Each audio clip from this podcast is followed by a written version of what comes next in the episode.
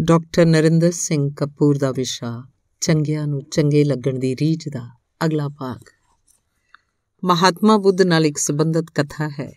ਇੱਕ ਵਾਰੀ ਸਤਸੰਗ ਵਿੱਚ ਬੁੱਧ ਦਾ ਇੱਕ ਸ਼ਰਧਾਲੂ ਗਾਲਾਂ ਕੱਢ ਕੇ ਦੌੜ ਗਿਆ। ਕੁਝ ਅਰਸੇ ਮਗਰੋਂ ਜਦੋਂ ਮੁੜ ਆਇਆ ਤਾਂ ਸਾਰਿਆਂ ਨੇ ਉਹਨੂੰ ਫੜ ਲਿਆ। ਬੁੱਧ ਨੇ ਕਿਹਾ, ਛੱਡ ਦਿਓ। ਛੱਡਣ ਉੱਤੇ ਸ਼ਰਧਾਲੂ ਨੇ ਪੁੱਛਿਆ, ਬੁੱਧ ਨੇ ਮੇਰੀਆਂ ਗਾਲਾਂ ਵਾਲੇ ਦਿਨ ਕੀ ਪ੍ਰਵਚਨ ਕੀਤਾ ਸੀ?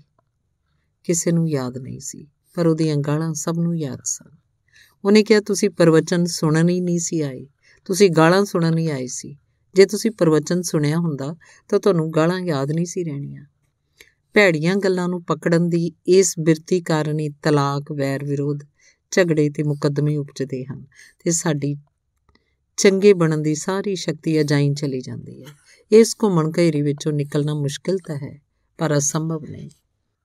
ਚੰਗੇ ਬਣਨ ਲਈ ਪਹਿਲੀ ਲੋੜ ਹੈ ਕਿ ਮੰਨਣਾ ਕਿ ਮੈਂ ਚੰਗਾ ਹਾਂ ਨਹੀਂ, ਪਰ ਮੈਂ ਚੰਗਾ ਬਣਨਾ ਹੈ ਤੇ ਅੱਜ ਤੋਂ ਮੈਂ ਦੂਜਿਆਂ ਨਾਲ ਚੰਗੇ ਵਿਹਾਰ ਨਾਲ ਵਰਤਣਾ ਹੈ। ਸਮਾਜ ਨੂੰ ਅਣਗਿਣਤ ਚੰਗੇ ਬੰਦਿਆਂ ਦੀ ਲੋੜ ਹੈ। ਉਹਨਾਂ ਚੋਂ ਮੈਂ ਇੱਕ ਹੋਣਾ ਹੈ।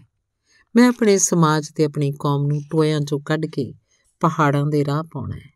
ਅੱਜ ਤੋਂ ਚੰਗਾ ਵਿਹਾਰ, ਚੰਗੀ ਬੋਲ ਬੋਲ ਬਾਣੀ ਤੇ ਤੰਦਰੁਸਤੀ ਮੇਰੀ ਸੁੰਦਰਤਾ ਹੋਏਗੀ। ਨਾ ਨਿੰਦਾ ਕਰਨੀ ਹੈ, ਨਾ ਸੁਣਨੀ ਹੈ। ਮੈਂ ਸਿਆਣਾ ਹੀ ਨਹੀਂ ਹੋਣਾ। ਦੂਜਿਆਂ ਦੀ ਸਿਆਣਪ ਦੀ ਪ੍ਰਸ਼ੰਸਾ ਵੀ ਕਰਨੀ ਹੈ। ਠੰਡੇ ਦਿਮਾਗ ਨਾਲ ਸੋਚਣਾ ਹੈ ਤੇ ਨਿੱਘੇ ਦਿਲ ਨਾਲ ਵਰਤਣਾ ਹੈ। ਹੌਸਲਾ, ਚਰਿੱਤਰ, ਇਮਾਨਦਾਰੀ, ਸੁਹਿਰਦਤਾ, ਹਮਦਰਦੀ, ਨਿਆਂ ਤੇ ਸਫ਼ਾਈ ਠੰਡੇ ਦਿਮਾਗ ਤੇ ਨਿੱਘੇ ਦਿਲ ਵਾਲੇ ਵਿਅਕਤੀ ਦੇ ਗੁਣ ਹੁੰਦੇ ਹਨ। ਚੰਗੇ ਕੰਮਾਂ ਨਾਲ ਸਿਹਤ ਚੰਗੀ ਰਹਿੰਦੀ ਹੈ, ਚਰਿੱਤਰ ਉਸਰਦਾ ਹੈ ਤੇ ਸਤਕਾਰ ਵੱਧਦਾ ਹੈ। ਸੰਸਾਰ 'ਚ ਚੰਗੇ ਵਿਅਕਤੀਆਂ ਦੀ ਸਦਾ ਘਾਟ ਰਹੀ ਹੈ। ਨਿਰਸੰਦੇ ਅਸੀਂ ਵਕਤ ਨੂੰ ਪੈਦਾ ਨਹੀਂ ਕਰ ਸਕਦੇ, ਪਰ ਚੰਗੇ ਕੰਮਾਂ ਨਾਲ ਆਪਣੇ ਵਕਤ ਨੂੰ ਮੁੱਲਵਾਨ ਜ਼ਰੂਰ ਬਣਾ ਸਕਦੇ ਹਾਂ। ਮਿਹਨਤ ਚੰਗੇ ਵਿਅਕਤੀ ਦੀ ਪਛਾਣ ਹੁੰਦੀ ਹੈ।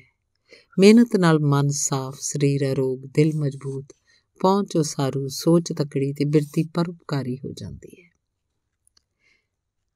ਜੇ ਲੋਕ ਤੁਹਾਡੇ ਤੇ ਇਤਬਾਰ ਕਰਦੇ ਹਨ ਜੇ ਤੁਹਾਡੀ ਗੱਲ ਧਿਆਨ ਨਾਲ ਸੁਣੀ ਜਾਂਦੀ ਹੈ ਤੇ ਤੁਸੀਂ ਜੇ ਕੋਈ ਵਿਚਾਰ ਦਿੰਦੇ ਹੋ ਤੇ ਉਹ ਮੰਨਿਆ ਜਾਂਦਾ ਹੈ, ਤਾਂ ਨਿਰਸੰਦੇਹ ਤੁਸੀਂ ਚੰਗੇ ਤੇ ਚਰਿੱਤਰਵਾਨ ਬਣ ਚੁੱਕੇ ਹੋ। ਸਮਝ ਲਓ ਤੁਹਾਡੇ ਕੋਲ ਸਭ ਥਾਵਾਂ ਤੇ ਜਾਣ ਦਾ ਵੀਜ਼ਾ ਹੈ। ਜੇ ਸਮਾਜ 'ਚ ਚੰਗੇ ਵਿਅਕਤੀ ਪੈਦਾ ਹੋ ਜਾਣ ਤਾਂ ਬਾਕੀ ਸਭ ਕੁਝ ਆਪੇ ਹੋਈ ਜਾਂਦਾ ਹੈ। ਚੰਗਾ ਵਿਅਕਤੀ ਵਿਛੜਨ ਉਪਰੰਤ ਹੋਰ ਵੀ ਚੰਗਾ ਲੱਗਦਾ ਹੈ। ਚੰਗੀਆਂ ਗੱਲਾਂ ਕਰੋਗੇ, ਚੰਗੀਆਂ ਗੱਲਾਂ ਸੁਣਨ ਨੂੰ ਮਿਲਣਗੀਆਂ। ਵੱਖ-ਵੱਖ ਥਾਵਾਂ ਚੰਗੇ ਲੋਕਾਂ ਦੀ ਹਾਜ਼ਰੀ ਜਾਂ ਗੈਰ ਹਾਜ਼ਰੀ ਕਾਰਨ ਚੰਗੀਆਂ, ਸੋਹਣੀਆਂ ਜਾਂ ਭੈੜੀਆਂ ਕੋਝੀਆਂ ਲੱਗਦੀਆਂ ਹਨ। ਮੇਰੇ ਇੱਕ ਅਧਿਆਪਕ ਸਾਨੂੰ ਇੰਨੇ ਚੰਗੇ ਸਨ ਕਿ ਉਹਨਾਂ ਵਿੱਚ ਆਪਣੇ ਵਿਦਿਆਰਥੀਆਂ ਦੀਆਂ ਗਲਤੀਆਂ ਦੀ ਵੀ ਪ੍ਰਸ਼ੰਸਾ ਕਰਨ ਦੀ ਉਦਾਰਤਾ ਸੀ। ਇੱਕ ਵਾਰੀ ਇੱਕ ਵਿਦਿਆਰਥੀ ਅੜ ਗਿਆ ਕਿ ਉਹ ਦੂਜੇ ਸੈਕਸ਼ਨ ਵਿੱਚ ਬੈਠੇਗਾ। ਉਸ ਕਿਰਪਾਲੂ ਅਧਿਆਪਕ ਨੇ ਕਿਹਾ, ਮੈਂ ਤੇਰੀ ਇਸ ਗੱਲ ਦੀ ਪ੍ਰਸ਼ੰਸਾ ਕਰਦਾ ਕਿ ਕਿਉਂਕਿ ਤੇਰੇ 'ਚ ਆਪਣੀ ਮੰਗ ਤੇ ਪਸੰਦ ਨੂੰ ਜ਼ੋਰ ਨਾਲ ਪ੍ਰਗਟਾਉਣ ਦੀ ਦਲੇਰੀ ਹੈ।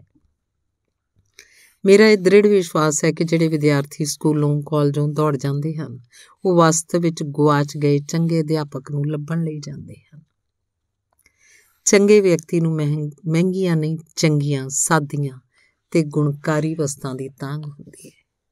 ਚੰਗੇ ਵਿਅਕਤੀਆਂ ਦੇ ਸ਼ੌਕ ਸਦਾ ਪਰ ਪ੍ਰਸੰਨਤਾ ਉਪਜਾਉਣ ਵਾਲੇ ਹੁੰਦੇ ਹਨ। ਗੀਤ, ਸੰਗੀਤ, ਚਿੱਤਰਕਲਾ ਆਦਿ ਵਿੱਚ ਸਾਂਝ ਇਹ ਹੈ ਕਿ ਸਾਧਨਾ, ਤਪੱਸਿਆ, ਰਿਆਜ਼ ਤੇ ਅਭਿਆਸ ਦੇ ਖੇਤਰ ਹਨ। ਕਲਾ ਸਾਨੂੰ ਖੋਟ ਤੋਂ ਮੁਕਤ ਕਰਦੀ ਹੈ। ਇਹ ਸਾਨੂੰ ਜੀਵ ਤੋਂ ਮਨੁੱਖ ਮਨੁੱਖ ਤੋਂ ਇਨਸਾਨ ਬਣਾਉਂਦੀ ਹੈ। ਕਲਾ ਕੋਈ ਹੋਵੇ ਉਦੇਸ਼ ਆਨੰਦ ਹੈ। ਆਨੰਦ ਤੋਂ ਵੀ ਅੱਗੇ ਪਰਮ ਆਨੰਦ ਦੀ ਅਵਸਥਾ ਹੈ।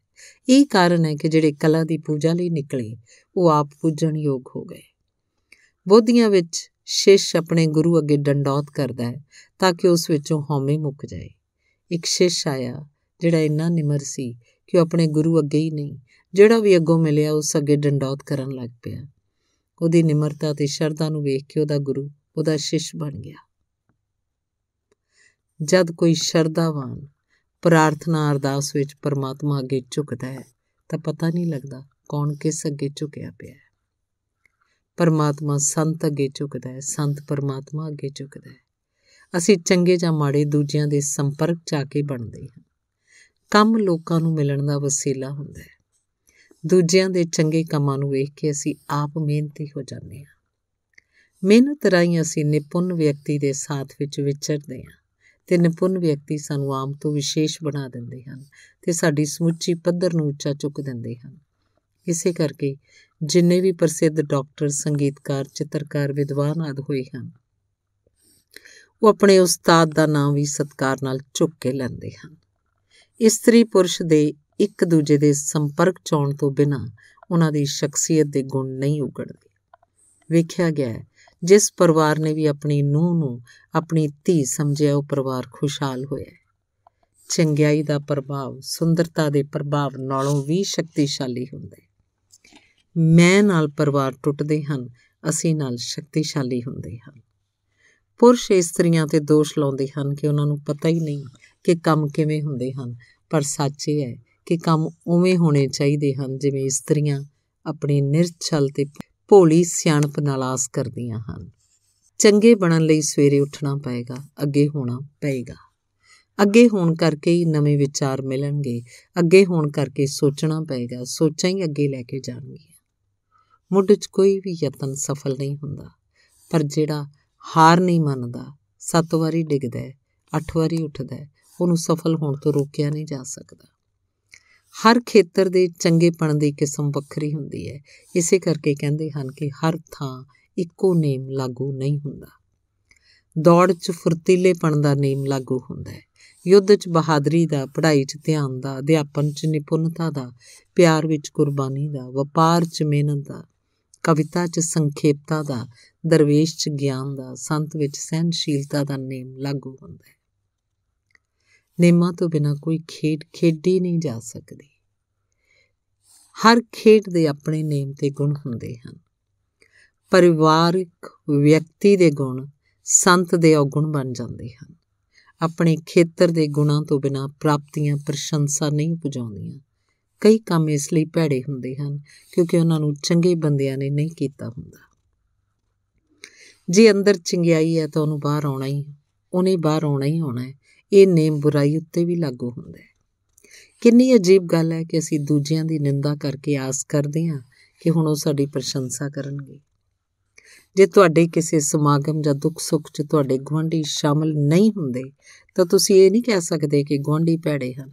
ਸਗੋਂ ਸੱਚ ਇਹ ਹੈ ਕਿ ਤੁਸੀਂ ਚੰਗੇ ਨਹੀਂ। ਵੇਖਿਆ ਗਿਆ ਕਿ ਜਿਨ੍ਹਾਂ ਨੂੰ ਅਸੀਂ ਪਸੰਦ ਨਹੀਂ ਕਰਦੇ, ਉਹਨਾਂ ਨੂੰ ਅਸੀਂ ਕਦੇ ਵੀ ਚੰਗਾ ਨਹੀਂ ਕਹਿੰਦੇ ਤੇ ਉਹਨਾਂ ਨੂੰ ਚੰਗੇ ਲੱਗਣ ਦਾ ਅਸੀਂ ਯਤਨ ਵੀ ਨਹੀਂ ਕਰਦੇ। ਅਸੀਂ ਚੰਗਿਆਂ ਨੂੰ ਹੀ ਚੰਗੇ ਲੱਗਣਾ ਚਾਹੁੰਦੇ ਆ ਪਰ ਜਦੋਂ ਅਸੀਂ ਆਪ ਚੰਗੇ ਹੋ ਜਾਂਦੇ ਆ ਤਾਂ ਸਾਨੂੰ ਹਰ ਕੋਈ ਚੰਗਾ ਲੱਗਣ ਲੱਗ ਪੈਂਦਾ ਹੈ। ਜਦੋਂ ਕੋਈ ਚੰਗਾ ਤੇ ਪਿਆਰਾ ਵਿਅਕਤੀ ਕਮਰੇ ਅੰਦਰ ਬੈਠਾ ਹੁੰਦਾ ਹੈ, ਤਾਂ ਉਹਦੀ ਹਾਜ਼ਰੀ ਨਾਲ ਪਰਦਿਆਂ ਉਤਲੇ ਫੁੱਲ ਵੀ ਖੁਸ਼ਬੂ ਦੇਣ ਲੱਗ ਪੈਂਦੇ ਹਨ। ਔਖੇ ਕੰਮ ਸਾਨੂੰ ਚੰਗੇ ਹੀ ਨਹੀਂ, ਮਹੱਤਵਪੂਰਨ ਵੀ ਬਣਾ ਦਿੰਦੇ ਹਨ। ਚੰਗੇ ਵਿਚਾਰ ਸਾਡੀਆਂ ਸਮੱਸਿਆਵਾਂ ਦੇ ਹੱਲ ਹੋ ਨਿਬੜਦੇ ਹਨ।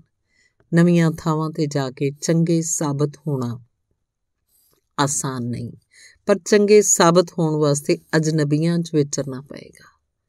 ਵਿਕਾਸ ਲਈ ਪਿੰਡ ਕਸਬੇ ਤੋਂ ਬਾਹਰ ਜਾਣਾ ਪਏਗਾ। ਪਿੰਡ ਵਿੱਚ ਰਹਿਣ ਵਾਲਾ ਪਹਿਲਵਾਨ ਵਿਸ਼ਵ ਚੈਂਪੀਅਨ ਨਹੀਂ ਬਣ ਸਕਦਾ। ਆਪਣੀ ਪਹਿਲਵਾਨੀ ਦੇ ਕਮਾਲ ਦੱਸਣ ਲਈ ਉਹਨੂੰ ਵੱਡੇ ਘੇਰਿਆਂ ਵਿੱਚ ਵਿਚਰਨਾ ਪਏਗਾ। ਕਿਉਂਕਿ ਅਸੀਂ ਆਪਣੇ ਜਾਣੂਆਂ 'ਚ ਰਹਿੰਦੇ ਹਾਂ, ਕੁਝ ਬਣਨ ਦਾ, ਕੁਝ ਕਰ ਵਿਖਾਉਣ ਦਾ ਯਤਨ ਹੀ ਨਹੀਂ ਕਰਦੇ। ਲੋੜ ਕਦਰਦਾਨਾਂ ਤੋਂ ਕਦਰ ਪਾਉਣ ਦੀ ਹੈ। ਚੰਗੇ ਬਣਨ ਦਾ ਰਾਹ ਸੌਖਾ ਨਹੀਂ ਹੈ। ਪਰ ਜੇ ਚੰਗਿਆਂ ਨੂੰ ਚੰਗੇ ਲੱਗਣ ਦੀ ਰੀਝ ਹੋਵੇ ਤੇ ਜੇ ਅਸੀਂ ਚੰਗੇ ਬਣਨ ਲਈ ਜਾਗ ਪਈਏ ਤੇ ਚੰਗੇ ਬਣਨ ਦਾ ਉਪਰਾਲਾ ਕਰੀਏ, ਤਾਂ ਕੋਈ ਵੀ ਰਾਹ ਔਖਾ ਨਹੀਂ ਹੈ। ਧੰਨਵਾਦ।